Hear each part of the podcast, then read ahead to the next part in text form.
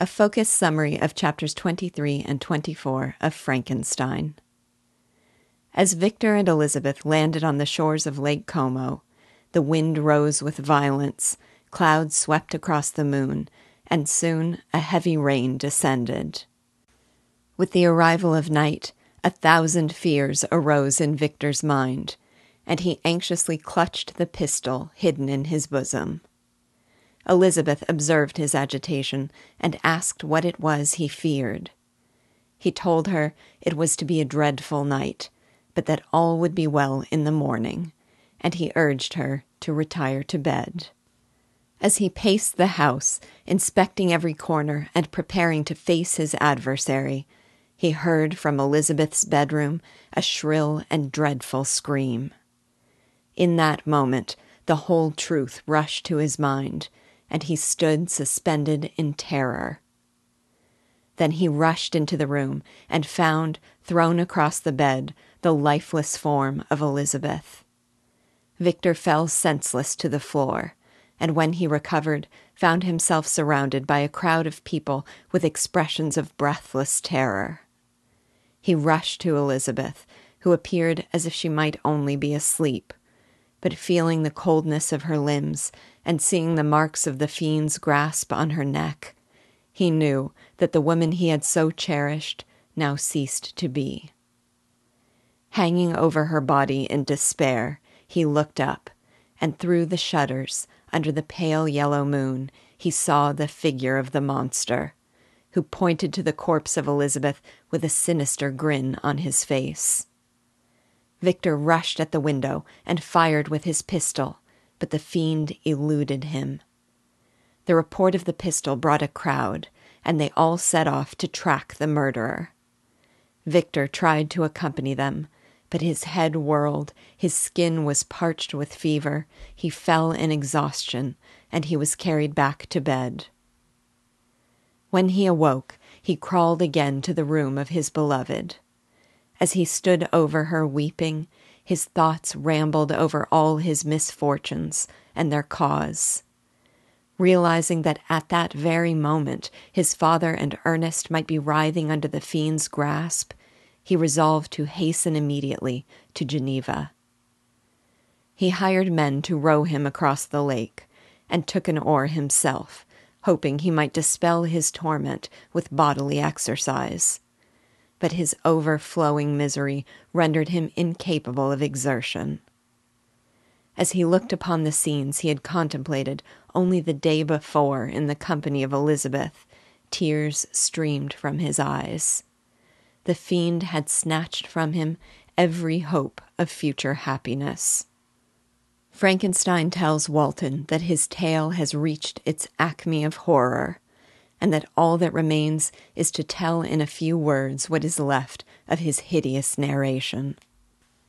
Arriving in Geneva, he discovered that his father and Ernest still lived, but the former, having lost his more than daughter and suffered under all the horrors that had accumulated around him, soon found himself unable to rise from bed, and a few days later died in Victor's arms. For Victor, months of melancholy and madness followed, and when he finally awoke to reason, he also awoke to revenge. He went to the magistrate to relate his history in careful detail and to beg that he exert his whole power to seize and punish the being he had come to accuse. The magistrate heard his tale with a fascinated half belief, but when called on to act officially, his incredulity returned. Such a creature as Victor described could not be apprehended. He would do what he could, but, he said, Victor ought to make up his mind to disappointment. Victor refused. Revenge, he said, with the haughty fierceness of the martyrs of old, had become the devouring and only passion of his soul. The magistrate regarded this elevation of mind as madness and endeavored to soothe him. Victor angrily accused him of ignorance and false pride, and broke from the house disturbed and determined to find a new means of revenge. His first resolution was to quit Geneva forever, and he had since traversed a vast portion of the earth and endured every hardship. Many times he longed for death, but until he had his revenge, he dared not die. Uncertain what path to pursue, he went first to the cemetery where William, Elizabeth, and his father reposed.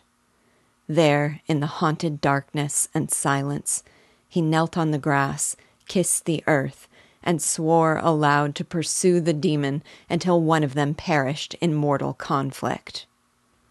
He was answered by a loud and fiendish laugh that echoed through the mountains, and after the laughter died away, a voice close to his ear addressed him in a whisper, saying, I am satisfied, miserable wretch. You have determined to live, and I am satisfied. He darted toward the spot from which the sound came, but the demon escaped. For months afterward, he pursued the devil through the wilds of Tartary and Russia.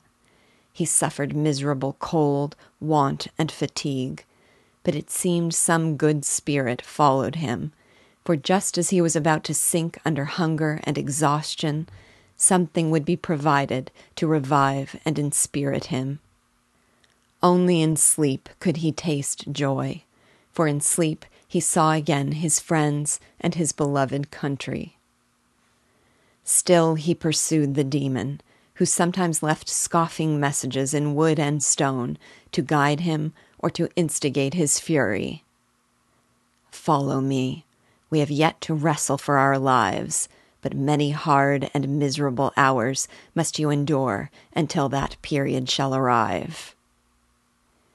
He was led farther northward, where the snows thickened and the cold increased, but he resolved not to fail in his purpose and continued with unabated fervor.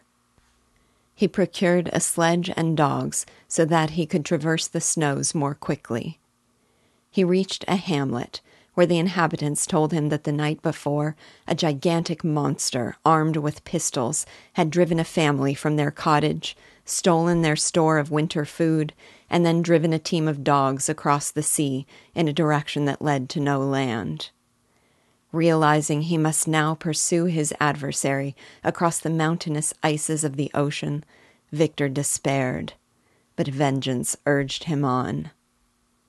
For three weeks he had pursued the demon across the ice, with the thunder of the ground sea threatening his destruction.